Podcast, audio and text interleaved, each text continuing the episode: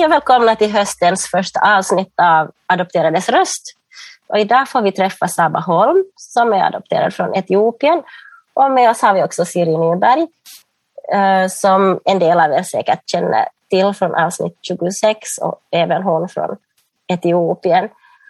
Och eh, vi ska bekanta oss med Saba och komma in kanske lite på hur egna barn har påverkat vår syn på adoption. Och själv eh, heter jag Sabina Söderlund Myllyharju och jag är adopterad från eh, Taiwan.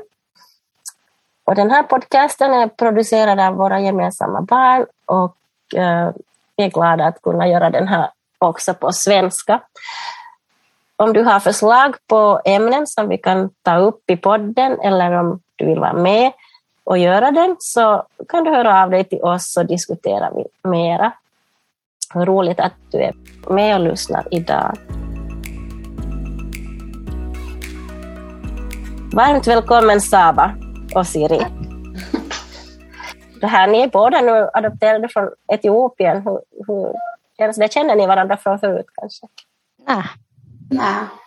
Jag tycker själv att det är alltid jätteintressant att träffa andra personer som är liksom från samma band som jag.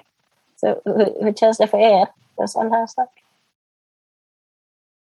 Ja, säkert ganska samma. Att, sådär, uh, att man kanske har någon sån där, lite förståelse för varandra.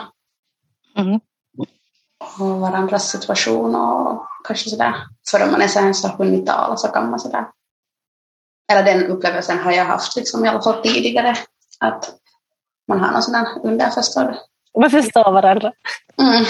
Ja, nu är det säkert som, som Sabba säger och jag tänker att, att allas historier är ju förstås unika men, men det, jag tycker det är alltid lika intressant och spännande att Mm. lyssna till andras historier. Ja. Man får alltid som press när man ska berätta sin historia för det är att okej, den är så intressant liksom. Men äh, ja, jag är adopterad från Etiopien och jag kom till Finland, till Österbotten äh, 94. Äh, och vad var jag då? Typ två år och nio månader ish. Mm. Så jag kan ju kanske påstå att jag kommer ihåg så mycket från den tiden eller innan. Och jag flyttade då till, eller kom till Finland till min mamma och pappa och en enda barnet då och en nio år framåt enda barnet. Och sen efter det så fick jag, sen skilde sig mina föräldrar och sen fick de båda barn på varsitt håll så nu har jag två ljuvliga systrar. Men de är inte adopterade. Så jag har varit den enda med min bakgrund i min familj, Mm. i min närfamilj. Och, och sen några, eller några år sedan, ganska många år senare så adopterade min faster ett barn äh, från Sydafrika. Så det är roligt att ha någon annan i släkten. Ja. Mm, hon är så pass ung ännu. Vi kanske inte har haft de här diskussionerna, men jag väntar mig på att kunna ha dem någon dag med henne. Hur, hur var det när du växte upp då i din eh, adoptivfamilj och du var den enda som såg annorlunda ut och, och hade en annan bakgrund? Och inte säkert så många andra heller i, i liksom stan där du växte upp eller, eller fanns, kände du andra adopterade? Eller? Jo, alltså det som jag tycker att det är ganska intressant att det ändå finns, eller det finns ju en del ju nog adopterade i Österbotten. Så Mm. det gör ju nog, och vi hade nog sådana familjer som vi liksom träffar regelbundet. Ja. Som hade barn, också adopterade barn. Så Mm. att på det sättet så fanns det nog en viss engagemang från liksom föräldrarnas håll att hålla upp den där liksom ja, den här kontakten med de här andra föräldrarna i samma situation och barnen i samma situation. Var det just så här andra Etiopienfamiljer eller var det adop adoptivfamiljer i, överlag? Och det var nog också från Etiopien. Mhm. Men sen var det nog också andra. Du kommer inte ihåg då att du har fått några kompisar därifrån som du ännu håller kontakt med? Mm, ja, alltså, inte sådana som jag har nu mer kontakt med. Jag kommer ihåg att jag hade en jättegod vän en, som var lite äldre än mig, men han var också adopterad från Etiopien. Mm. Uh, men det är inte någon jag nu på det viset mer har kontakt med. Just det. Mm, men det kanske sen har igen med att göra med det att, man, att jag flyttade liksom från, uh, från Österbotten redan som sexåring ner till Nyland. Så när mina föräldrar skildes så då blev det inte, man håller ju inte kontakt med sina vänner. Nej, nej, nej. Liten. nej, nej. Och speciellt den tiden när det inte fanns sommer och sånt. Mm. Ja, det är sant. Uh, sen, ja. ja. Men annars skulle jag nog säga att det var förstås var det vissa saker som man nu efteråt märker att, att oj, att där skulle kanske föräldrarna ha kunnat kanske researcha lite mera eller att fått en att känna sig lite mindre annorlunda i vissa situationer. Kanske just med, eller allt sånt här som med typ hår eller skönhet och, och sånt här. Uh, men det är sånt som man kanske börjar fatta först när man blivit äldre. Mm. Att oj, jaha, okej, okay, att, att jag kanske liksom har gått omkring att jag tänkt att jag eller som att mitt hår är krångligt fast det inte kanske är det utan det är bara det att jag inte haft den där kunskapen hur jag ska sköta det. Det där känner nog jag igen att, ja. att mm, man hade ju liksom, jag hade ju ändå en lilla syster som kom, kom liksom fyra och ett halvt år efter mig. Så jag hade ju liksom i min närfamilj någon som jag kunde fundera med de här sakerna på. Men ändå konstigt nog så har vi inte, vi hade liksom inte de diskussionerna som barn utan vi bara liksom gick omkring och var annorlunda. Och liksom den där normen var ju på något sätt det där att ha det där raka fina, släta enkla håret. Och jag minns ju alltså de här krigerna när mamma skulle tvätta mitt hår och borsta mitt mm. hår och sånt som jag liksom i vuxen ålder har fattat att man skulle ju aldrig borsta ett afrohår som är torrt. Mm, uh. Bara en sån sak liksom, och liksom the pain. Uh, och jag minns att det, jag, liksom, jag skrek så det ekade ju liksom till Vasa. Jag är alltså då från Jakobstad. Ja. Och det där.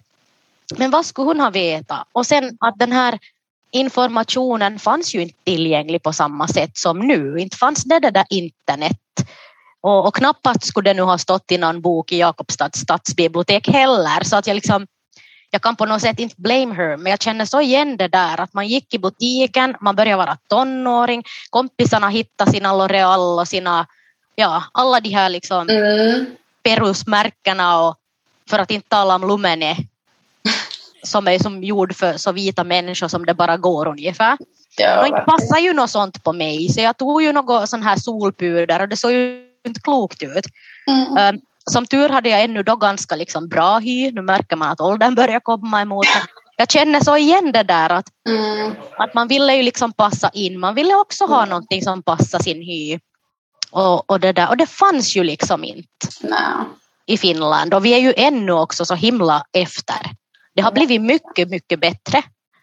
Men att om man nu tänker på det där utbudet nu också jämfört med till exempel Sverige, Norge och Danmark så nu är vi ju liksom light years away oh, yes. på något sätt. Att jag menar i Åbo, var jag bor nu då, mm. så finns det liksom inte ens en afrofrissa utan afro, afro fin, eller afrofinlandssvenskar um, eller no ja, invandrare, så de sköter ju sina egna hår och de är ja. otroligt duktiga på det. Men jag har inga sådana liksom naturliga kontakter här i Åbo som jag skulle kunna ringa att hej kan inte du fläta mitt hår? Och det känns så awkward att bara gå fram till någon på gatan att hej, har du någon, något tips? uh, men det som har blivit bättre är ju att de här butikerna var man säljer sådana produkter har ju börjat mm. komma mer och mer. Så jag har ju börjat liksom hitta hårprodukter som passar mitt hår på ett helt mm. annat sätt. Det känns Men, det är ganska fin frihet sen att märka det. Ja, och det är sådana stunder som man också fattar hur mycket man har saknat det och har behövt den bekräftelsen också. Ja. Att det är helt, att det är Peru som det ska vara. Ja, Det. Jag bodde själv också jättelänge i Åbo och jag åkte nog till Helsingfors när jag får till Frissen. Ja. Ja, jag åkte till Stockholm, jag menar liksom, vadå dyrt? vadå dyrt? Så i, vilken ålder har ni liksom kommit fram till nu då att, att liksom behöver ta speciellt hand om håret på ett sätt som inte jag har fått lära mig hemifrån? Uh, ja, det var kanske typ i 20-årsåldern som jag började sådär. Uh, just sådär efter att man hade, eller sådär kanske ifrågasätter det, typ om man plattade sitt hår med plattan och sådär. Och sen, och sen fick man helt supermycket komplimanger och så man här så att okej, okay, att nu får jag plötsligt supermycket komplimanger om mitt hår.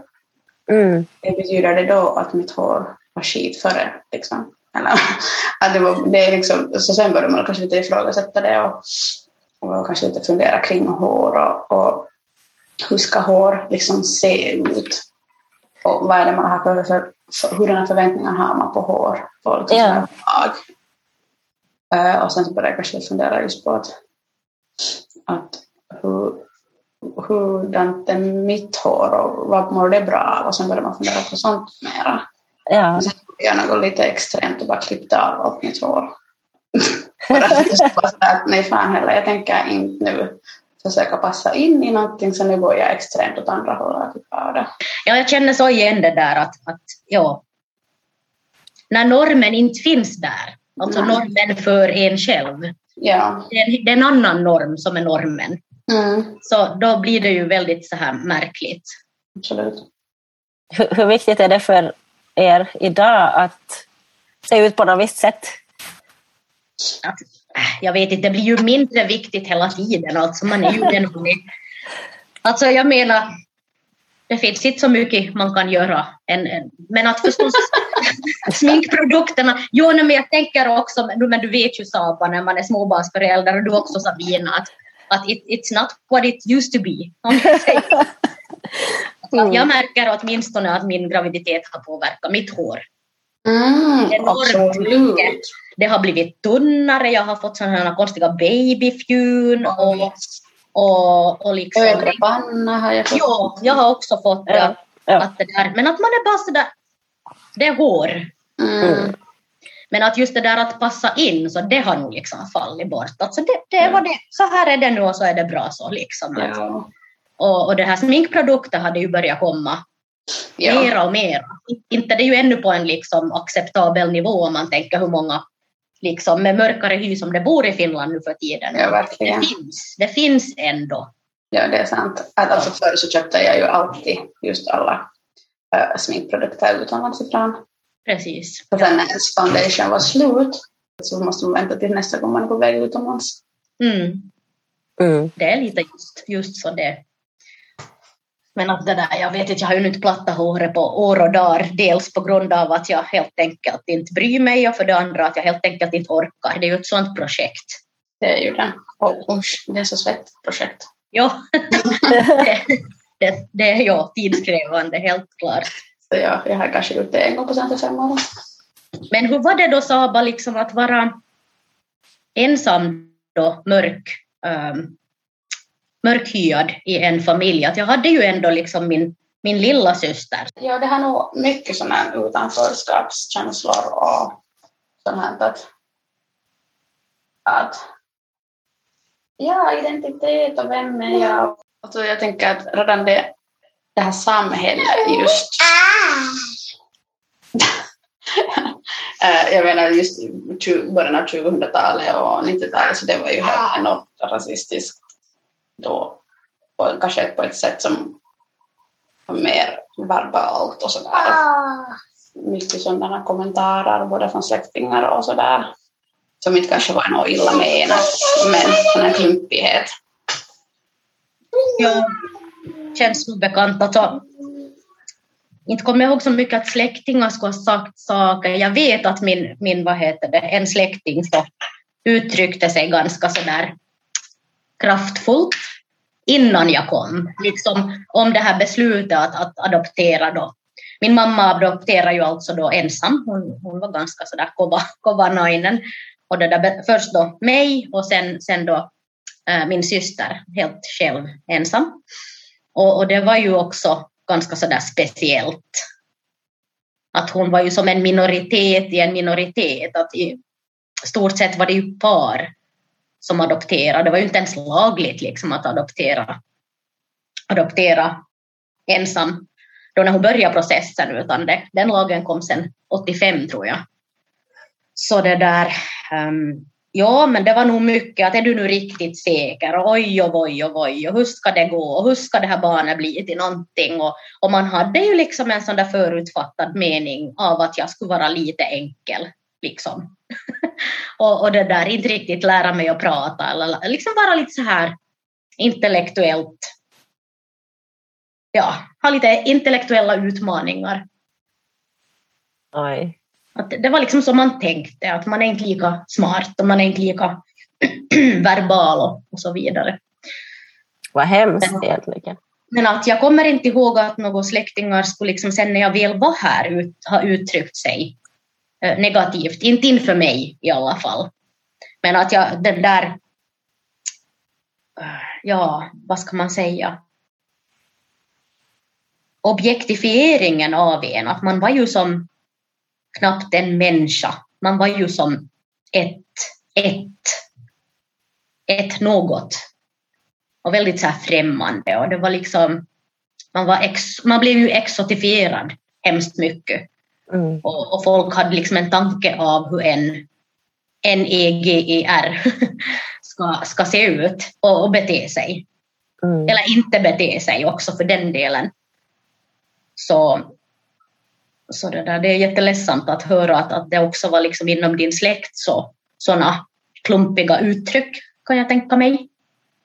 Eller funderingar och frågor. Hur, hur kände du Saba att dina föräldrar då kunde stödja dig i den saken eller fick du något stöd? Ja, jag tror alltså inte kanske så jättemycket. Eller det, kändes, det kändes inte som att det fanns utrymme att prata om sånt hemma. Mm. Så jag var ganska ensam i det. Och just sådär ganska mycket sådana tankar kring att, att man skulle kanske behövt liksom, få bearbeta de där grejerna men man hade liksom inte någon att bearbeta det med. Mm. Så man blev ganska ensam i de tankarna och blev ganska så mycket negativa tankar om mig själv och mitt liksom, både utseende och allt sånt här. Att att det här har jag behövt jobba ganska mycket på.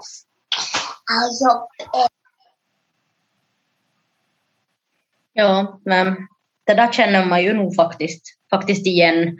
Och även om jag hade den där systern så på något sätt så gick vi igenom våra egna processer så där var, var och en för sig. Så att vi var ju liksom ensamma tillsammans. Mm.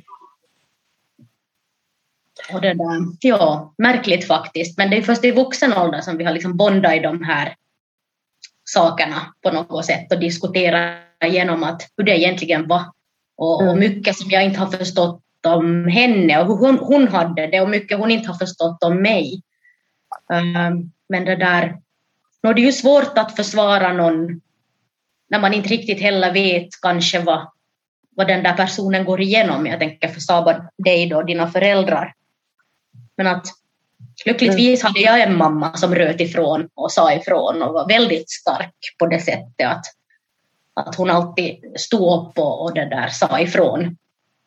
Och det har jag liksom minnen av, att hon ställer sig så där som en mur framför mig och bara nej, inte okej.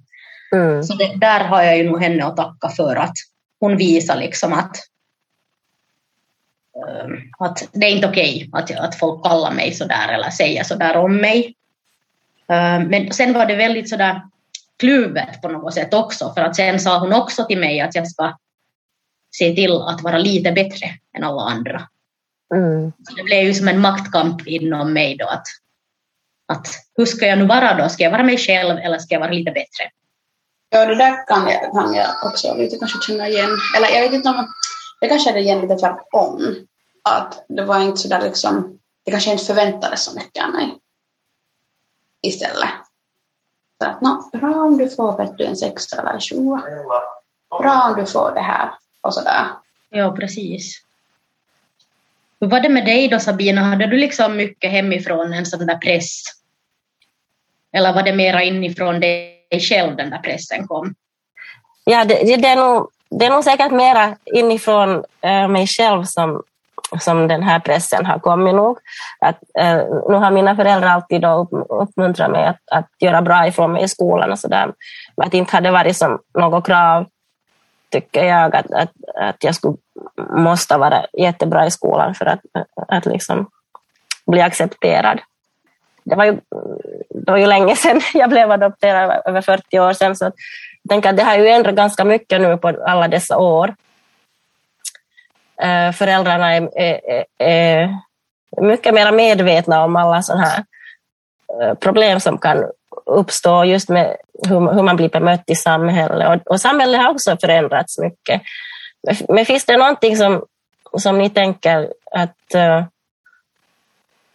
att kunde vara bra för föräldrarna att tänka på just med, med det här utanförskapet, att man känner sig annorlunda och hur de kan stödja? Ja, den där dialogen, en öppen dialog. Mm. Att man liksom inte, bara för att man kanske känner sig själv obekväm eller okunnig mm. inom ett ämne betyder att man inte ska kunna prata om det. Det är jätteviktigt, ja. Att, liksom, för då blir det ju också den där att, jag tänker också att som barn att bära på en sån börda och tänka att man är orsaken till någonting. Ja. Bemöter det rasistiskt. Det är ganska tung sak att gå och bära på. Mm. Mm. Så att man lätta den genom diskussion. Ja, och det är ändå liksom på den vuxnes ansvar att ta upp, upprepa, ta upp saken. Mm. Och, och, och. Mm. Det kan inte vara på barnets, barnets ansvar att ta upp saken. Nej, precis. Mm. Nej, så är det nog. Jag tänker på något sätt att vår föräldrageneration, alltså nu generaliserar jag ju förstås, mm. men att ja, alltså de, var ju inte, de är ju inte världsbäst på att vara i kontakt med sina egna känslor.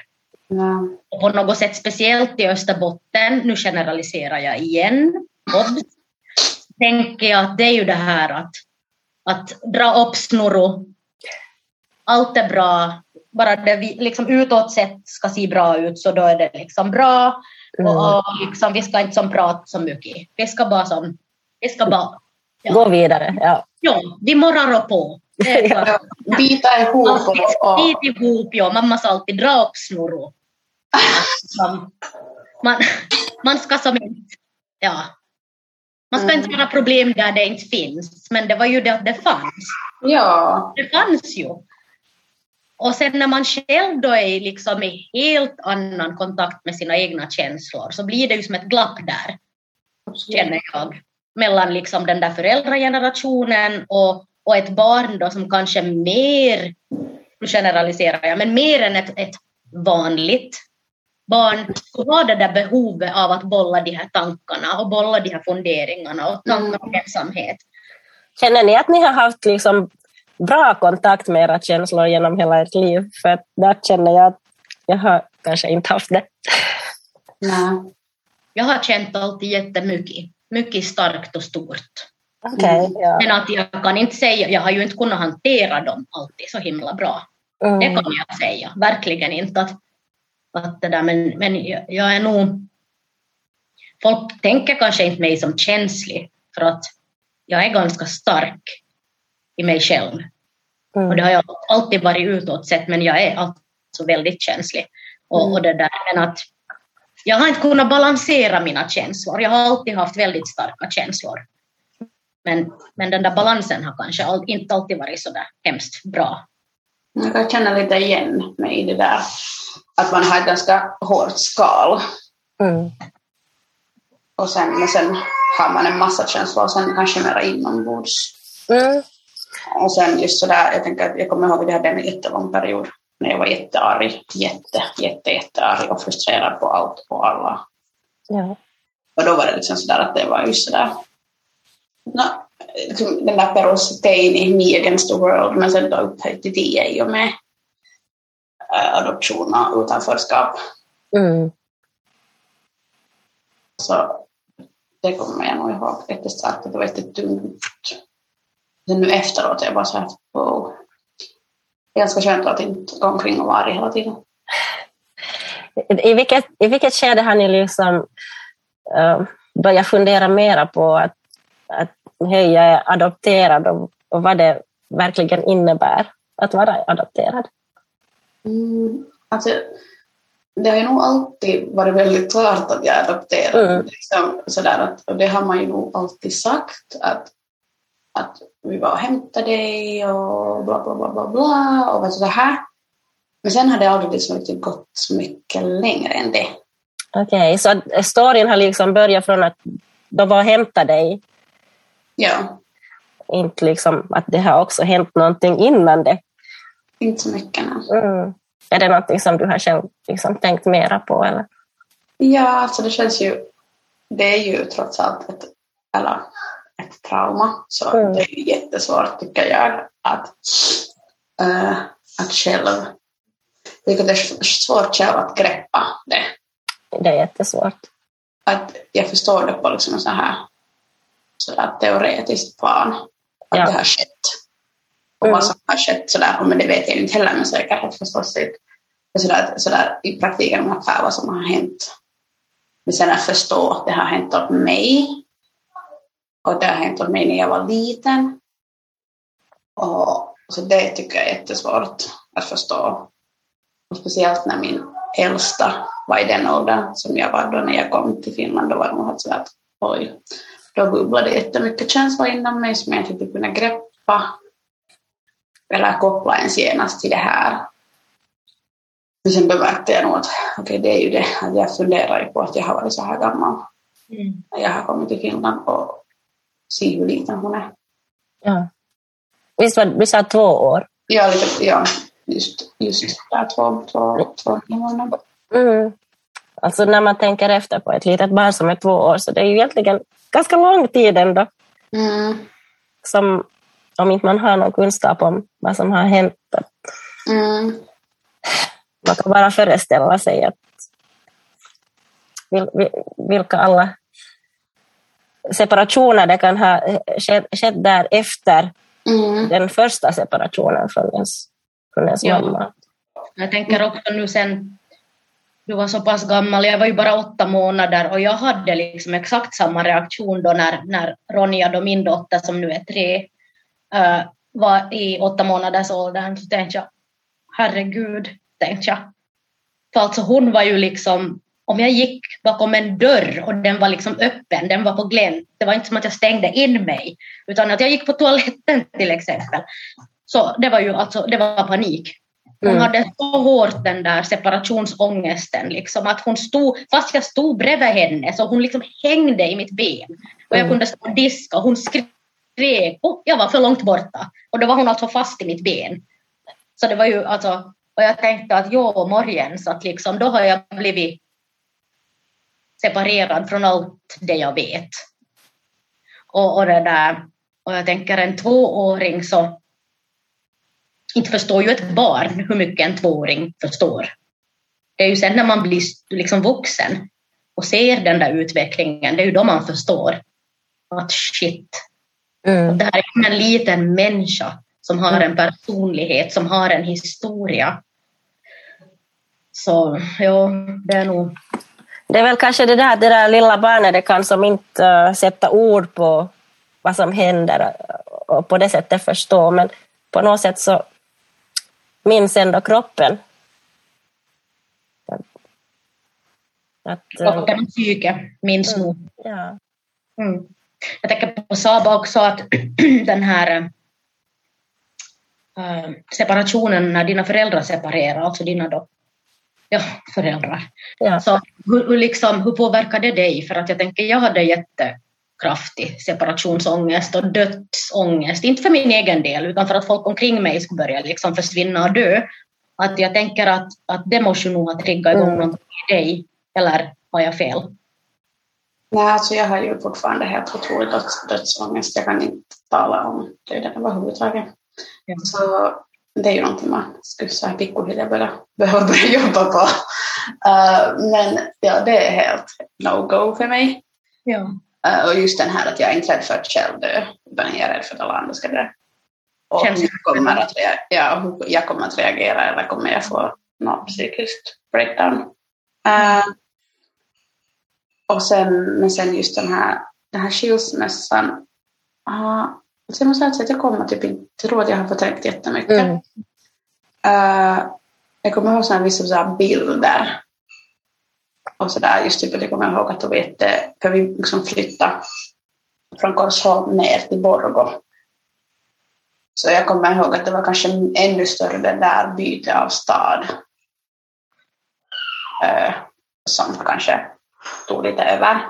Ja. Att jag fick ju nya kompisar och nytt dagis och allt sånt här. Uh, och jag kommer ihåg typ när jag sa hej då till vet du, dagispersonalen på mitt dagis där jag stod botten. Det kommer jag ihåg att jag liksom var jätteledsen. Mm. Och det, det var en jättestark separation. Sådär. Ja, och hur gammal var du alltså? Typ sex. Ja, Fem, sex, sex. precis. Att jag tänker att det var ju liksom, det var ju inte bara en separation i den där Ja. stora separationen, utan det var liksom ganska mycket.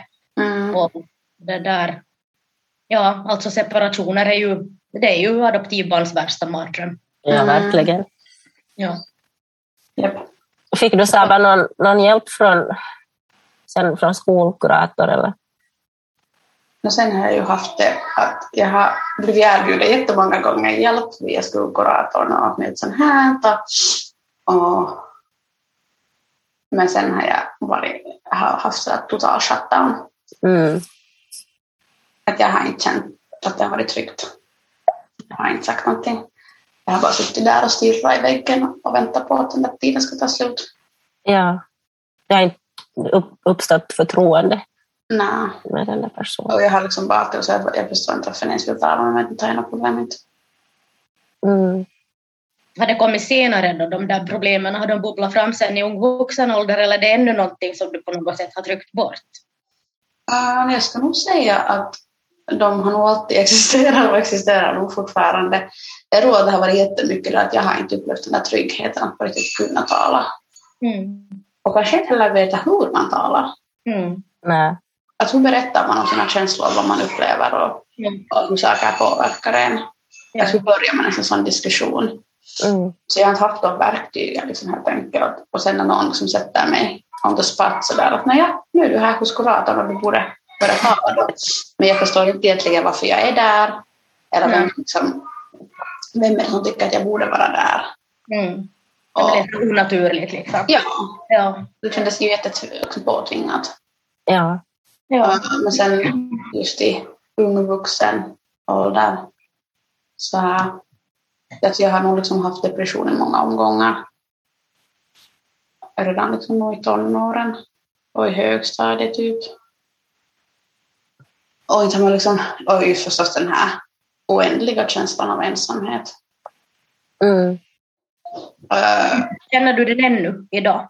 ja, det gör jag nog. Inte kanske lika starkt eller lika ofta. Men det är nog definitivt en av mina sådär trigger points. Mm. Att man känner sig ensam och inte förstådd. Mm. Mm. Mm, och ja. Men sen har jag nog gått i terapi, men jag känner att jag borde typ ännu gå jobba med den här dödsångesten till exempel. Mm. Ja. För det kommer nog vara realiteten då tidigare än vad man kanske vill medge. Jo, alltså jag känner så igen det där och jag levde med det där långt upp i 20-årsåldern att jag var livrädd att, att min mamma, mamma skulle gå bort. För jag kände mig så vilsen och jag tänkte att om inte hon är där, hon var ändå på något sätt det där liksom voice of reason när det svira i mig. Eh, det, var henne, det var henne jag ringde till mitt på natten när jag hade en panikattack. Mitt, alltså mitt i natten och människan skulle till jobbet och hon svarade varenda gång. Så att hon, hon var inte alltid, men vem är nu det? Perfekt, nobody. Men hon fanns där, det kan jag liksom. Mm. Och när jag pratar om henne i past sense så det beror ju på att min värsta mardröm faktiskt blev sann här för tre år sedan i samband med att jag eh, födde Ronja så, så en, en vecka tidigare så förlorade jag min, min mamma i, i en neurologisk sjukdom som heter ALS. Så, så det blev ju en, en livskris för mig och jag, jag fattar faktiskt inte denna dag hur jag klarade det. att det där, att bli föräldralös och bli själv då förälder första gången, så det är ju nog, det, det är massivt.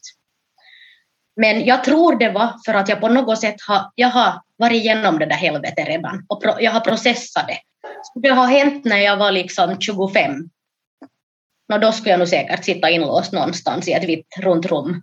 Men, men det där, jag har kommit så mycket längre i mig själv och i min process på något sätt. Um, och sen um, lärt mig så himla mycket om mig själv via Ronja. Mm. Känner du igen det där liksom att finns det saker du är rädd att föra över till dina barn? Finns det saker du känner att det här måste jag definitivt föra över till mina barn som inte jag har fått? Mm. Det är tankar som jag bollar med hela tiden. Liksom. Mm. Absolut. Alltså, uhu, vad man hela tiden... Alltså, ibland tänker man att, alltså, tänker jag typ att man liksom för nojig. Mm. Att man hela tiden säger oj nej men herregud vad sa jag just? Och sen igen liksom, att, liksom att, att jag ändå är en ganska känslig person så jag funderar hela tiden liksom att hur samtidigt som jag också är ganska sådär explosiv person att jag kan just tappa det ganska snabbt och lätt så sen är man ändå sådär att jag skulle inte vilja skrika åt mina barn och sen mitt i allt så är man där och gör det och bara oj då, just det. Vad är det jag hade sagt till mig själv att jag inte skulle göra? jo, det är mänskligt. Det känner vi alla igen. Det är mänskligt och, och det där, jag har liksom lugnat ner mig, alltså mitt tålamod är liksom från början ungefär så här. Mm jag misstänker ju i mig själv också att jag högst antagligen har någon form av ADD, ADHD. Högst mm. antagligen ADHD, för jag var väldigt hyperaktiv som barn. Och nåjo, det är nu en annan diskussion, men att jag tänker liksom att det där tålamodet har hon fått liksom så utvidgat att jag kan hålla mig lugn i situationer när hon är liksom, har en dålig dag och jag är helt sådär wow, mm. I'm awesome! För att det är inte alls mig. Mm. Ja, just den där men... och, och det där. Men att på något sätt så, så, så tänker jag så aktivt på, för min mamma hade noll tålamod. Mm. Alltså, noll. Det var det där höja rösten och skrika. Och därför i denna dag, när en människa skriker åt mig, min respekt bara, den bara far. Jag är bara sådär att, att oj vad svagt, att kan inte du nå mig på någon annan nivå?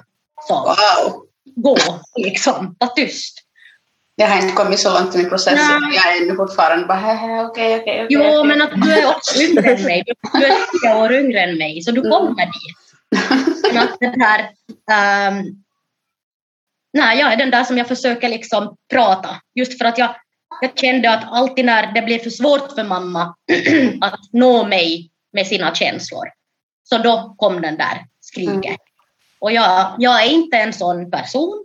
Jag vill inte vara en sån. Så därför tänker jag aktivt på det. Och jag pratar med min dotter. Att jag till och med liksom, om jag har höjt rösten, för hon är jättekänslig. Det var en gång när jag blev rädd och så ropade jag åh! Liksom riktigt sådär. Och jag såg bara hur hon stelnade till. Så sa nej förlåt, nej det, det var inte meningen till dig. Att jag ble, mamma blev rädd, förstår du? Du gjorde inget fel. Att jag liksom, jag försöker hela tiden liksom aktivt tänka på det, men det är ju, det, kom, det, det är ju sånt som kommer genom träning. Mm. Men att, jo, jo, alltså, ni kan ju tänka er när hon var liten baby då. In, in, jag tänkte, jag kommer förstöra det här barnet.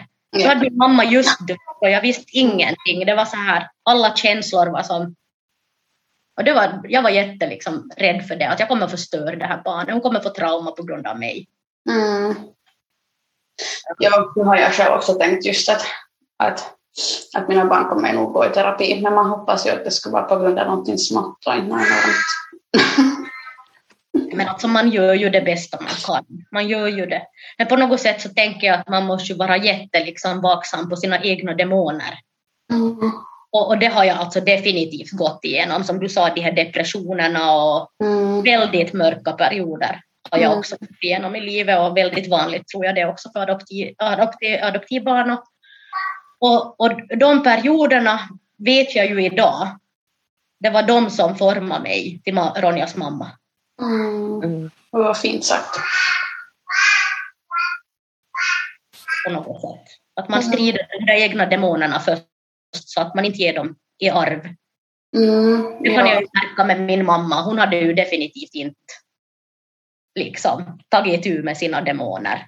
Det har jag ju förstått som vuxen och det, det, det visar sig ganska mycket sen i den där uppfostran av oss också. Det kan jag nog just också känna, känna igen. Att man märker, alltså, nu måste jag gå tillbaka till det vi talade tidigare om just att, att eh, föräldrar, eller föräldrar i mina föräldrars ålder liksom, så har nog just supermycket oupp, ouppklarat och obearbetat. Liksom, och sådana sjuka trauman som in, de har haft rum att få tala om heller hemma som sen liksom bara hänger Mm. med. Ja. Definitivt. Och sen just på något sätt att också just att kanske förlåta dem för det, Ja. att de inte hade verktygen och sen på något sätt själv kunna eh, se dem som människor och sådär och sen Ja. på något sätt ta, gå vidare. Att inte Mm. liksom bli och hänga kvar där att, att man på något vis, ja. ja, det låter precis just så tror jag att det är. Mm. Mm. Att man måste kunna förlåta. Man måste också kunna utmana, fast det känns jätteobekvämt. Mm. Liksom, för att när människor blir äldre så kommer det liksom en växel till av den här känsligheten och man har ett behov av att börja berätta av sig för man inser att det kanske inte finns så många chanser. Så, så det där, jag skulle säga prata med dina föräldrar. Utmana dem att berätta. När du- Oj. oj, oj. Vad öppnar man liksom för dörr här nu? ja. Det krävs mod. Det krävs mod. Man, man, bara, man bara gör det. Att jag var ju lite sån som tvingade min mamma att prata. Hon tyckte det var jättejobbigt. Men jag... Ja. Jag behöver veta, sa jag. Ja. Mm. Inte kom ju allt då. Mycket kom ju sen först när hon var sjuk. Och det var ju på grund av henne- hennes personlighet ändrade. Hon fick sån här frontallobsdemens, det är en del av den där ALS-sjukdomen.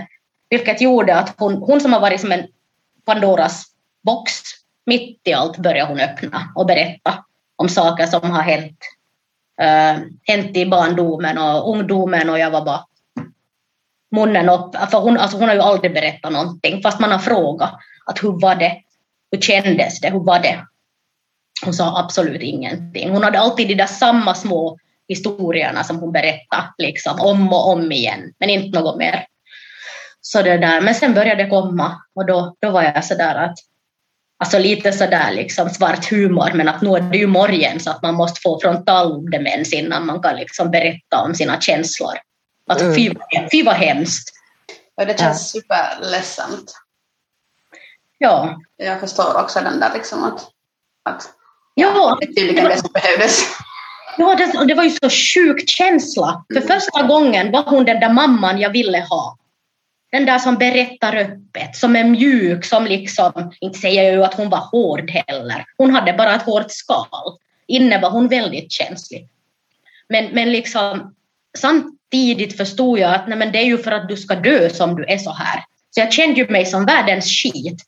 Vet ni, som var som tacksam för att hon öppnade upp sig. Men samtidigt visste jag ju att det beror på den här sjukdomen. Det Mm. var en väldigt märklig, märklig känsla liksom. Men prata, prata. Det är enda sättet. Mm. Ja. Det får vi ta fasta på.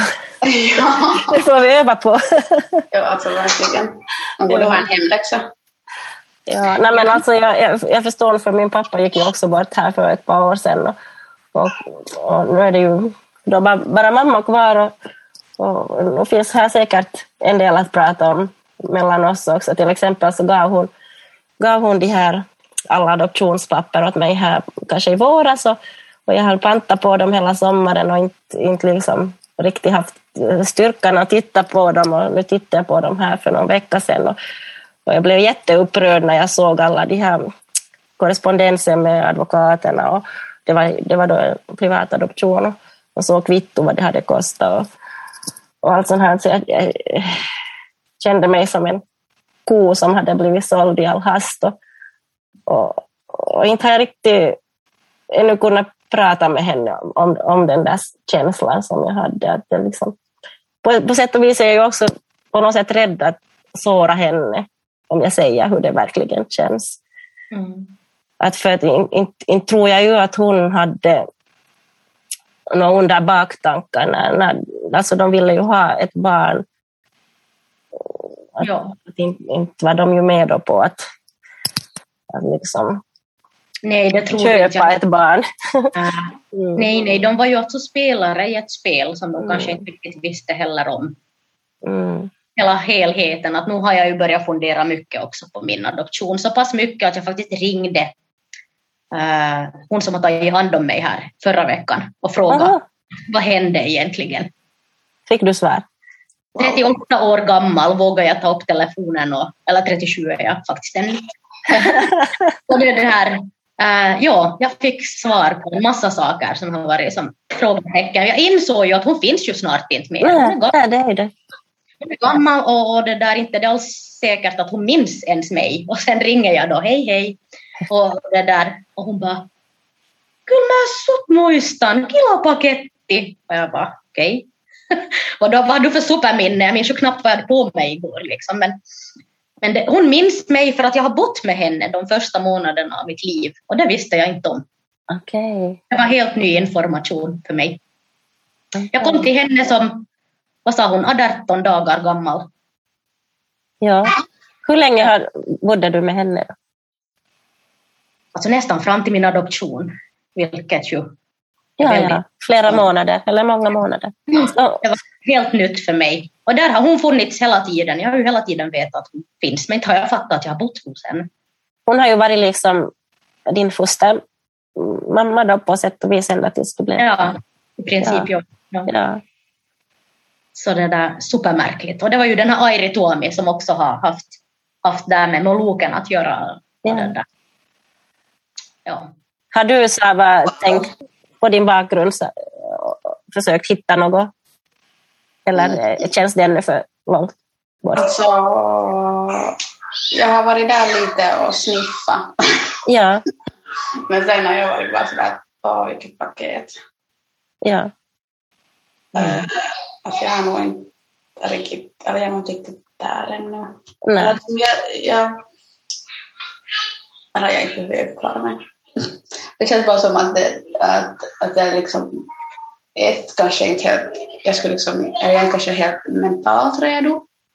Mm. Och sen så känns det som att vad är det jag liksom letar efter? Mm. Jag vet inte riktigt vad jag vill få svar på. Mm. Och, och det känns liksom som att, att ifrågasätta sin egen existens gör mig ändå typ hela tiden. Så ska jag liksom ännu mera gå dit och poka i det. Ja. Ja. Men jag förstår definitivt om man inte vill gå och peta i det. Det har inte jag heller velat tills nu. Nu Mm. var det någonting i mig som väckte det där att nej, jag måste veta vad var det som hände där i Mm. början. Och vissa saker kommer jag ju som aldrig att få reda på och det har jag accepterat, det är bara så. Men att det där, det, det har jag nog förstått att adoptioner kanske inte precis är så de, som de ser ut att vara. Det har jag nog vetat ganska länge redan. Och just sådär, speciellt nu när man har blivit äldre så har man kanske också lite följa olika sådana Instagram-konton och, och kolla lite på sådana olika sorters adoptioner och vad som kan gå fel. Och då blir man ju ganska triggad också och sen börjar man fundera om man öppnar upp sin egen låda så vad hittar jag sen där? Mm. Mm. Att oj, ser du, surprise, surprise, din biologiska mamma lever ännu. Bara, Okej, vet du, fan det hade jag ju inte räknat med. Vet du, liksom, så det känns som att Ja. Har du liksom uppgifter om, om din bakgrund? Nej, du har inte. Typ ingenting. Och det vet jag heller, att är det liksom, har jag på riktigt ingenting? Eller är det bara det som har sagts åt mig? Det är ju det man inte vet. Har du sett dina adoptionspapper? Saba? Ja, något nog. Men alltså där finns typ ingen info. Nej. Nej. Att jag liksom, enligt dem så är jag bara hittad Mm. på gatan. Ja, det är ganska vanligt. Vanlig info. Jag, jag har ju alltid trott att min mamma har dött då och, och liksom sen har jag blivit omhändertagen. Det stod inte så mycket mer i mina papper heller men jag fick reda på att jag blev ju liksom bortförd av, från min mamma. Hon fanns, fick jag reda på nu också senast då, och Mhm. levde. Och det där.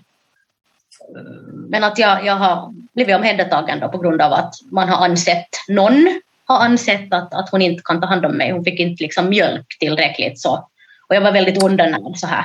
Det var helt Alltså ny- tänk att hon fick Ja. inte mjölk tillräckligt och så tar de ungen ifrån henne. Ja, och jag frågade vem tog? Jag ville ha liksom konkret, vem var det?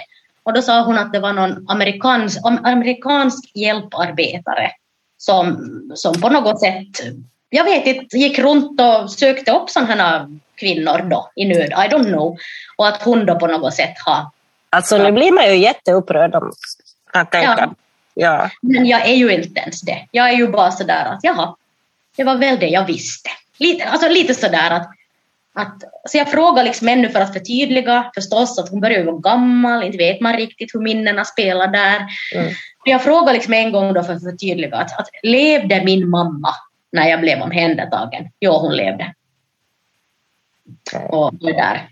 Det är ju klart att, att i mig då så väcker det ju det här att tänk om mamma skulle veta det här. För det var ju hennes värsta mardröm att någon saknar sitt barn där. Mm. Att, att liksom hon var sådär att det var det enda liksom, vad heter det, etto som hon hade liksom att, att, att föräldrarna ska vara döda liksom. Bevisligen döda. Dödade, sa jag dödade? Det var nog kanske inte det hon döda. Och det där, Men jag förstår den tanken också. ja jag Att förstår. man vill inte ta bort någonting från någon. Ja, Men där Sabina tänker jag på något sätt, där ser man ju hur på något sätt naivt Mm. vet du, våra föräldrar har tänkt det. Att de har nu definitivt inte Tänkt så mycket. tänkt. Nej. Nej, nej. För på den tiden var det ju sådär, oj, oj, oj, vad fint, nu har vi räddat ett barn. Vad skulle de veta hur det egentligen var? Det är klart det. Det var en Ja. helt annan tid också. Och det var krig och det var kaos och det var, det var inte så svårt att bara swusha iväg ett barn sådär. Det var ju liksom inga problem. Mm. Och, och få på något sätt föräldrarna övertalade att det blir nog bäst så här. Och det där. Jag tänker annars också det är inte så svårt att övertyga liksom en vit människa att de räddar någon. Liksom. Nej. Nej, och jag menar själv om man sitter där då, man har ett, ett spädbarn och man vet att eh, jag har inte pengar, jag har inte mjölk, jag har ingenting och någon kommer och säger men hon får ett bättre liv. Vad gör du som mamma? Jag ser det. Det är ju heller svårt att förstå vad man skulle göra som mamma i en Mm. sån ut- utsatt situation. Men det är ju nimenomaan det som är så jäkla äckligt att de här människorna har ju varit utsatta. De har inte haft något alternativ. Mm. Och det är det som jag tycker är så himla obehagligt. Japp, och man har spelat liksom på det. Ja, Ja. ja, Typ. ja. Jag bara, jag bara tänker att som, som mamma, att om, om man skulle vara just i den där situationen då, att ja. Man inte, man inte har mjölken och så kommer någon och säger oj. Mm. Och speciellt någon då från ett rikt vitt land Ja. som ju Amerika då är, om hon nu var amerikansk. Jag vet ju inte om det här Mm. stämmer. Men så sa hon. Och det där, och då tänker jag liksom att klart att man vill att barnet ska Barnen ska ha det bra. Ja. Ja. Det är krig i landet, det är kaos, det är svält, Ja. katastrof. Och så tittar du på det och så tittar du på vad kan barnet få om hon får med den här kvinnan. Hon kan Mm. få en utbildning, hon kanske kan liksom få ett liv. Ja. Och det är som ganska enkel matematik sen i den sitsen. Enkel och enkel, men jag menar liksom att man gör det för sitt barns skull. Ja. Ja. Det är nog, det är nog märkligt, men att den där mörka sidan av adoptionen, åtminstone tidigare då, ja just det. 70, 80, 90-talet, så börjar ju nog framträda allt mer tydligt. Att inte, inte gick det ju alltid riktigt till som det påstods, så att säga. Nej. Nej. Och det är nog en svår, svår fråga. Att, att, de säger ju att, att nu, nu för tiden idag så, så är det liksom mycket annorlunda med adoption. Men, men som adopterad så är man ju alltid själv lite misstänksam. Att, att är det verkligen så? Nej, men alltså, nu har ju jag levt i den där naiva lala-världen liksom när jag var barn och ung. Absolut. Oj vad fint, tänk att jag fick liksom, tänk att jag fick den här, och det är jag ju tacksam för, alltså jag är ju jättetacksam på det sättet för det. Men, men det där, samtidigt så är det ju ett trauma, precis som Saba sa. Och nu har man ju otaliga gånger undrat hur man skulle ha varit som person om det här inte skulle ha hänt. För att det är ju liksom på något sätt en bit som är borta, som man aldrig kommer att få. Mm. Högst antagligen aldrig att få tillbaka. Och även om man skulle få den så, så skulle det ju inte vara samma sak. Alltså även om jag idag skulle få reda på att jo, jo, men din mamma bor där, hon lever och jag åker dit, inte detsamma. Det är ju en främling. Det är ju en främling för mig. Det enda vi har gemensamt är blod och att hon då har fött mig. That's it. Och nu är det ju konstigt, jag vet inte med er, men det är alltid min mamma som framträder för mig. Väldigt sällan tänker jag på min, alltså min biologiska pappa. Att det är nog den där mammafiguren som är liksom den där framträdande, åtminstone i min värld. Ja, det, det har nog för mig också varit mest, mest liksom, den första mamman som jag har ja. funderat på och liksom haft smärtor över att, att inte man känner och, och inte vet. Ja, och det är väldigt märkligt för jag har ju aldrig haft den där pappan. Så man skulle tänka sig att jag skulle vara liksom nyfiken på det. Mm. Nej. Nej, faktiskt. Det är alltid den där mamman som framträder väldigt sådär klart i mina ja. tankar. Saba då? Ja, alltså det kanske är nog sant. Alltså inte har jag faktiskt någonsin tänkt på vem min biologiska pappa är. Ja. Men jag har kanske mer tänkt på att om jag har syskon mm. Uh, kanske mera än föräldrar. Mm. Ja, det har jag nog också funderat mycket på. Um, Airi berättade till mig att jag var the first born, liksom. Men att sen vet jag ju inte om det har kommit liksom efter. Man vet ju liksom inte, det är ju det. Men tänk nu om du skulle mitt i allt få reda på att du har någon lilla syster eller lilla bror. Eller flera av dem. Det skulle nog vara... Ganska omvälvande. Ja, det skulle nog vara jättemärkligt. Men kanske det är också, jag börjar fundera också varför jag har tänkt mer på syskon. Det kanske det, det känns som att där skulle kanske finnas äh, hopp om eller möjligheter till en relation ännu på mm. något plan. Ja. Förstår ni vad jag menar? Jo, ja. absolut. Ja. ja. Ja, man tänker ju att kanske just någon i vår generation då skulle till exempel kunna engelska som säkert inte då föräldragenerationen då kan, så det skulle vara lättare att kommunicera. Ja, kanske skulle vara lättare att, att förstå varandra mm. på något sätt. Om, om vi kommer tillbaka lite till det här med att vi alla är småbarnsmammor. Mm. Så, så uh, för, för många adopterade, så, i alla fall för mig, så, så har det varit jätteviktigt att få en egen familj. Så hur, hur har det varit för er? Ja, jag har nog haft samma. Uh, att, no, just så att jag har varit ganska sådär, uh, noga med, eller att det är min dröm har alltid varit att ha biologiska barn. Och det är ju helt bara av egoistiska skäl. Ja. Att man skulle kunna se sig själv i annan. Exakt, ja. Jag också hålla med om.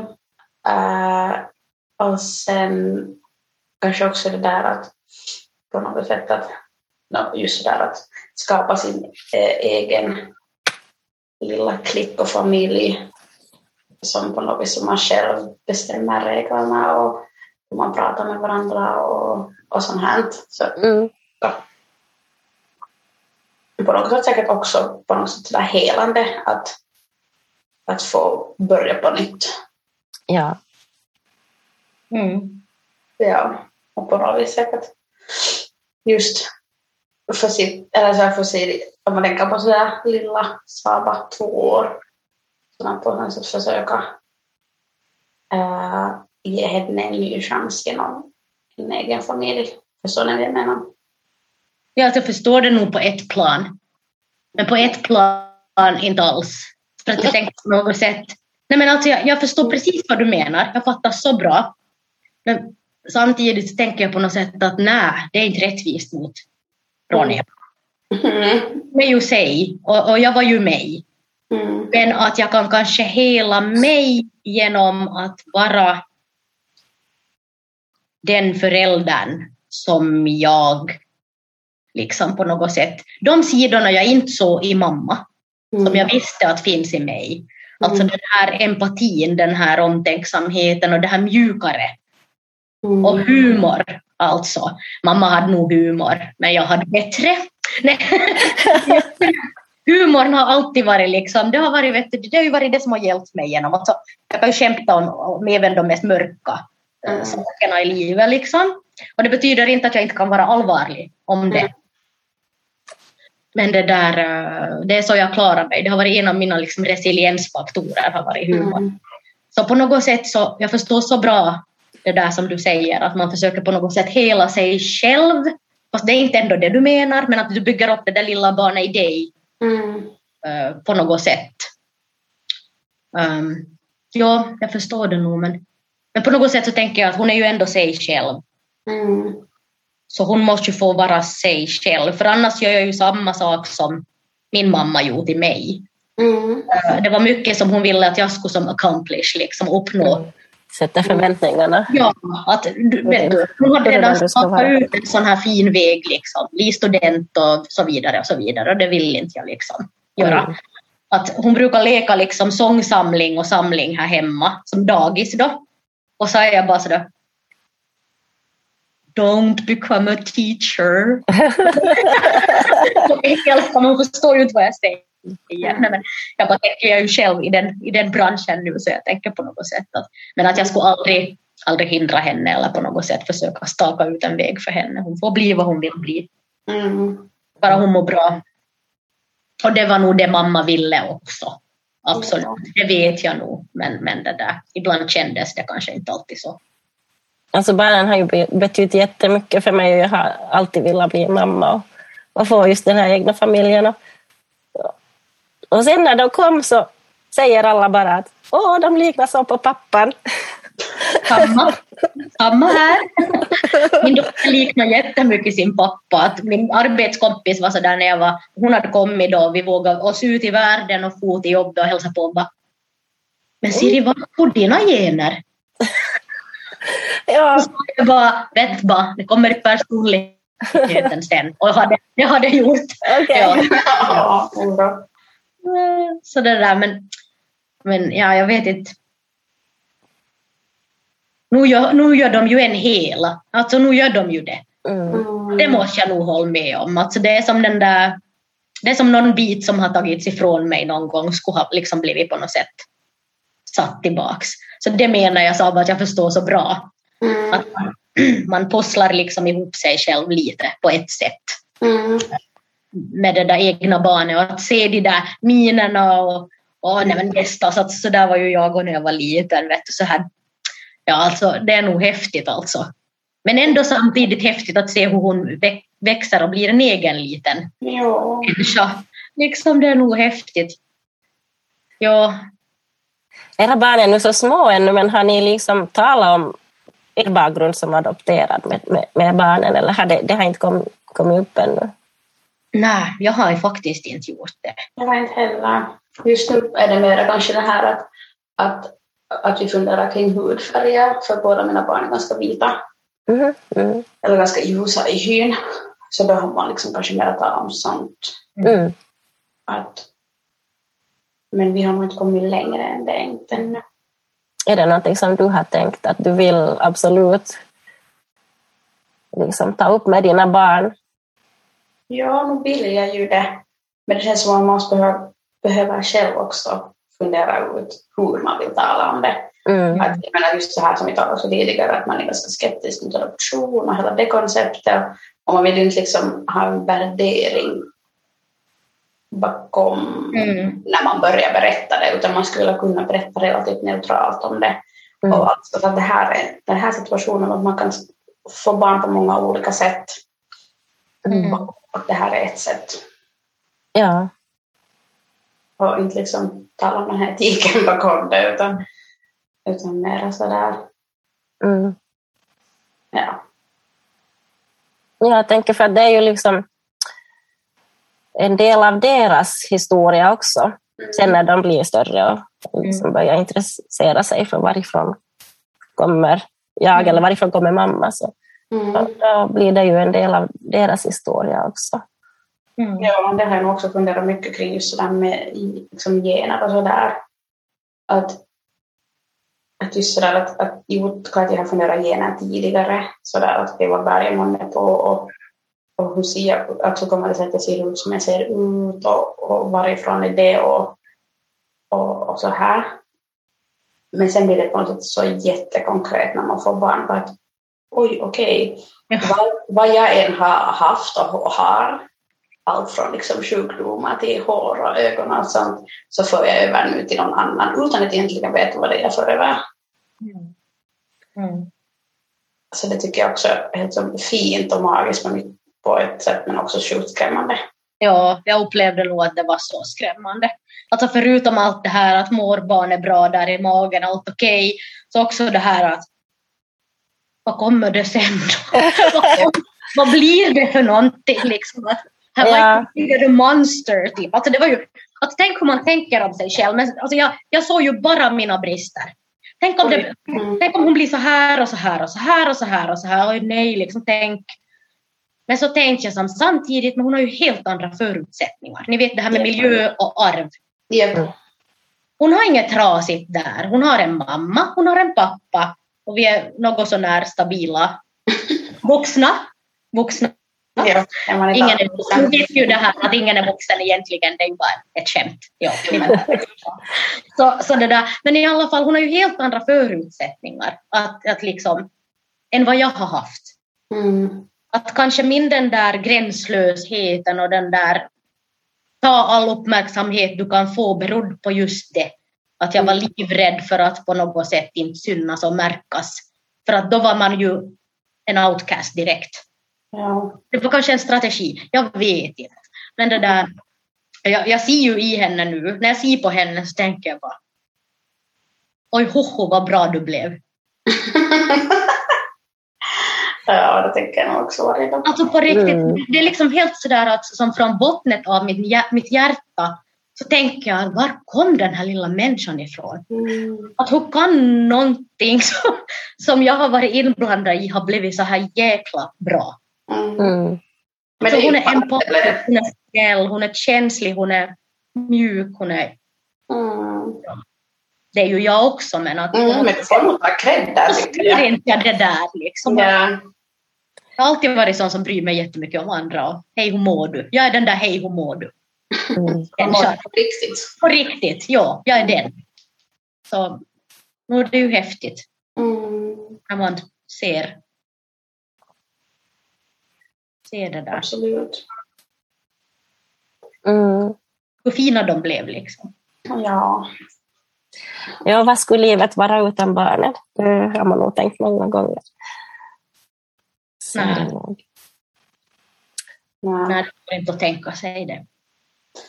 Det är svårt. Det skulle nog vara lite, lite tomt, eller mycket tomt och sen tror lite för mycket fokus på ens egna problem. ja, det är just det, man hinner inte, inte fundera så mycket på sina egna saker när man har yrbollar som springer omkring. Mm. Mm, På gott och ont. Men har det alltid varit självklart för er att, att skaffa barn? Har det alltid varit så där, absolut, det ska jag? Ja, Nej, nej, inte för Saba, men nog för Sabina. ja. Vi har tänkt nog jättelänge just att, att in, inte fixa det. Eller liksom att jag skulle förstöra dem. Mm. rädsla då. Eller då när jag inte vill, ville ha barn inom situationstecken så tror jag att det handlar jättemycket om rädsla. Mm. Ja, jag var nog också jätte i valet och kvalet. Men jag märkte som att liksom mitt undermedvetna började säga till mig att det, du vill nog. ja. Och sen, men sen, sen bara hände det. Det var liksom... Det var bara ödet. ja. Så det, på något sätt har jag tänkt att mamma och Ronja böt ju av varann. Mm. ja. Vet ni? Det är ju som, ofta som det är så. Att Ja. en far och en kommer. Ja. Jag fattar ju nu liksom på något sätt att det var så det var meningen. Som Ja. Jag Så vi hade ju så också med mitt eh, tredje barn, att Precis. pappa Ja. dog och så sen typ ett år Exakt. senare kom, ja, kom han då. märkligt. Men på något sätt, jag bara kan se när de, möts, möts där liksom, himlaporten, jag är inte så kristen, men det här är bara min, och så bara high five. Shiftbyte. Ja, riktigt sådär. Ja. I've got this, you got this. Lite sådär. Och det, där. det var ju totally meant to be. Mm.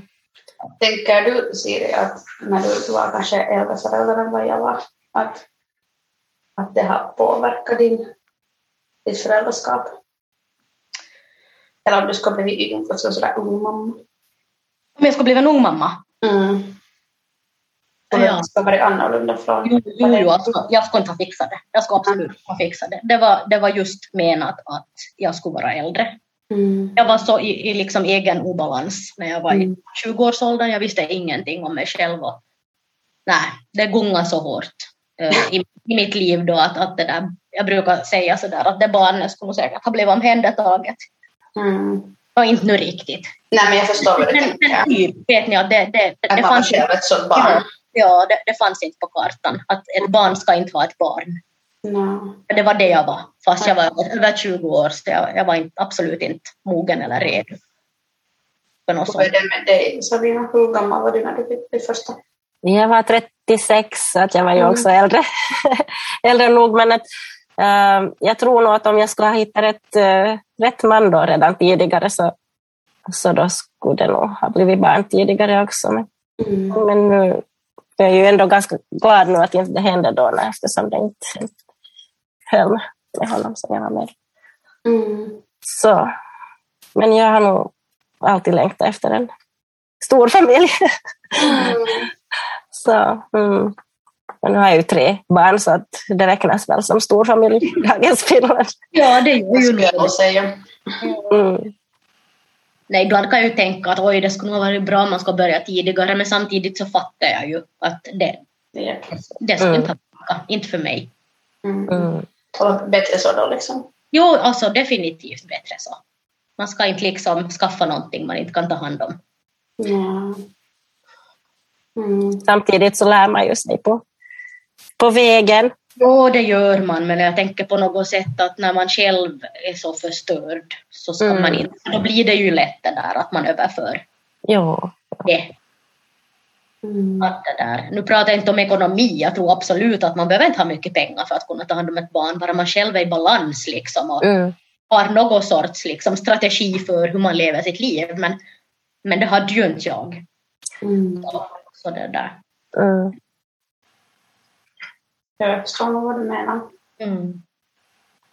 Jag tänkte för, då när jag väntade på mitt första barn så, så hade jag just några sådana här tankar om adoption. Och jag var ganska så här lite gråtmild, kanske det var hormonsvängningar då också. Och jag var faktiskt och pratade med en familjerådgivare genom rådgivningen då. En gång eller två gånger. Och hon tyckte då att, att, nej, men att, att nu ska du nog fokusera på det här graviditeten och, och liksom barnet som kommer. Nu ska du inte tänka så mycket på det här som har varit. Så då liksom tryckte jag ju ner det där då. Och nu Mm. det börjat komma igen, så nu, nu, nu, känner jag, nu känner jag att det här, ja, nu ska jag verkligen behöva prata, prata Mm. med någon Mm. som förstår sig på sådana här saker. Mm. Ganska spännande att man säger sådär, jag kan inte förstå riktigt. Nej, inte nu heller när jag tänker tillbaka. Att hur, kan man, hur kan man säga så? Nej. Att Alltså, borde... förstår ju tanken bakom det. Mm. jo, jo, jo, precis. Sen känns det sådär att okej, men om en människa verkligen skulle behöva bearbeta det så känns det som att det där skulle vara ett perfekt tillfälle för det. Ja. Egentligen. Mm. Jag tänkte få det ur världen då innan ungen kommer ut. liksom. Ja. Men, kanske hon tänkt på något sätt att om du börjar gräva i det där nu så då, då blir det så här Pandoras box. ja, ja. Fenomen att du, du blir så deprimerad och ledsen och allt sånt här. Det, Så, kan, det kan hända. Jag började terapi när jag var gravid Ja. första. Jag sa ska säga att jag började terapi när jag var Ja. gravid med mitt första barn och jag skulle säga att det var nog kanske det bästa jag kunde göra. Mm. Mm. Att, för att då Ja. liksom, Jag skrattar inte åt det, jag bara skrattar åt att det borde ju definitivt jag ha fattat att jag skulle måste göra. Men... men du hade ganska mycket annat på gång. Jo. Ja. kanske det kommer nu då sen. Mm. Så jag Vi vet får inte. hoppas det. Mm. Jag, jag hoppas i alla fall för min egen del. Jag hoppas också. Mm. ja. jag, jag, jag tror att det skulle... Eller jag, jag, jag tänker att det skulle vara ett, jättebra om det skulle vara på något sätt enklare, för, enklare att slippa till terapi och att slippa Mm. prata med någon. Och definitivt. sen också att prata med någon som faktiskt vet Exakt, ja. och förstår en. Mm. Att jag, det här, liksom, jag, hade vissa, eller jag hade haft lite, lite dåliga erfarenheter också. Tog det länge för dig att hitta rätt terapeut? Uh, no, ja, mm, mm, Eller hade du liksom tur på första gången? Jag vet inte om jag har ännu hittat. Nej, just det. Ja. Jag känner att jag skulle behöva på riktigt tala med någon som inte är vit Mm. och någon som är lite yngre. Mm. Uh, men vissa grejer har funkat. Att jag har kunnat tala om vissa grejer, men inte om kanske just det här adoption. Mm. Att det skulle jag liksom vilja ännu. Skulle måste vara, skulle det måste vara en terapeut då, eller känner du att det skulle liksom räcka med liksom kamratstöd, eller blir det som för lite där? Blir det för, för fattigt? Jag vet inte. Alltså nog känns det här ju som en terapisession. Jag menar det. Jag menar det. Gratis också. Mm. Eh, ja, men alltså jag vet inte. Kanske kamratstöd skulle liksom vara tillräckligt. Mm. Men just det där på något vis att våga, liksom, just det där som du också sa, att våga ta diskussioner med ens föräldrar kring sånt här. Och det känns som också att jag skulle behöva först tala med någon om Mm. det före jag kan föra det vidare. Och Ja. liksom sådär. Mm. Att sådana saker märker jag liksom just det, att kanske det kamratstöd skulle vara. Mm. Mm. Jag bara tänker på något sätt liksom sådär att jag vet att min syster definitivt skulle säkert behöva något liknande, att liksom, man kunde ha någon grupp. Alltså jag skulle säkert också behöva det. Alltså, det, finns ju, det finns ju nog uh, olika kamratstödsgrupper. Nu är ju inte alla Ja. så jätteaktiva. Nej, så tänker jag att det är viktigt också att man får göra det på sitt modersmål. Jo, ja. Det Det, det är ju det som är också en knepighet med terapi i det här landet, åtminstone i vissa regioner, att det är så himla svårt att få det på, på På svenska. svenska. Ja. Mm. Och sen dessutom då att få det nischat så att någon förstår vad man faktiskt pratar om. Det är ju liksom, Ja. det är ju som sådär. Och sen tänker jag på något sätt att, att det skulle vara... Jag vet inte. Att, att man skulle vilja träffa den här människan personligen och, in, och inte bara Mm. ta det via videolänk så, så som Ja. vi gör nu till exempel. Ja. Det, det går ju nog att göra så men att ändå känns det som att man kanske inte skulle vilja sitta framför en dator man pratar.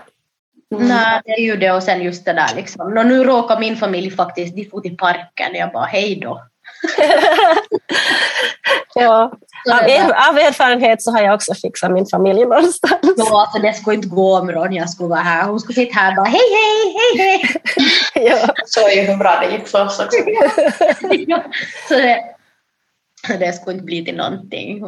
Men det där, ja, men att jag, jag bara tänker på något sätt att, att det är nog som terapi i all ära, men att det skulle nog faktiskt vara sen den där rätta, just rätta personen. Ja. Inte, inte vet jag om den människan behöver vara liksom äh, mörk själv, men att just äh, att, att det är liksom en, en riktig, en äkta förståelse Mm. på något sätt. Alltså så långt man kan nå. Utan att det blir, vet ni, fake, inte det här mm, ja, precis, ja, Mm. ja. Utan alltså jag är lite allergisk mot det där. För att jag är inte själv sån där, utan jag är ju den där som ställer de där äckliga, jobbiga frågorna. Hur mår du egentligen? Mm. Jag ser ju på dig att det och jag har fått höra av många också liksom att faktiskt här för någon vecka sedan bara när jag frågade att vad är det?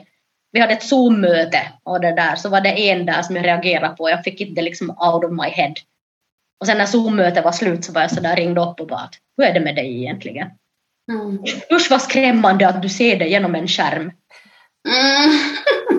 Alltså, nej men alltså, jag vet inte, jag har fått flera gånger höra det där att jag har som ett sjätte sinne för att se när, Mm. någon, när någon inte mår bra. När någon inte mår bra. Ja. Det är ju jättefin egenskap. Mm. Ja, och tydligen skrämmande. skrämmande också. Men ja, ja.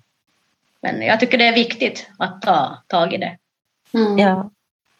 Och nu märker man sen på mottagaren om de är beredda att redo för den där diskussionen eller inte. Men redan då att man frågar att hur mår du?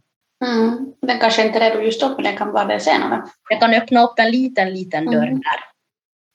Någonstans. Mm. Ja. Men jag tror nog också att det här kamratstöd är jätteviktigt, för det, eller det, det har nog varit det för mig mm. personligen. Och, och det här, jag skulle uppmuntra alla, alla som, som känner sig ensamma just att söka sig till, till någon kamratstödsgrupp. Och, vi har faktiskt en på, på svenska i, i huvudstadsregionen um, som man får komma till. Man kan ta kontakt med mig till exempel för att få veta när vi ska träffas och vi ska ha en träff här i slutet av oktober. Så. Mm. Mm. En live-träff. Wow. ja. Yes.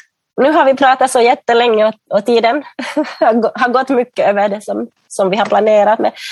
Men det skulle vara jätteintressant att fortsätta någon annan gång och prata med, med både dig Saba och, och med Siri här.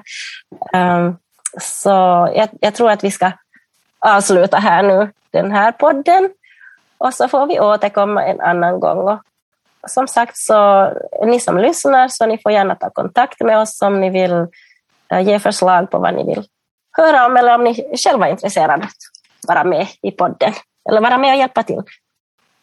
Så tack för oss. Hej då! Hej då!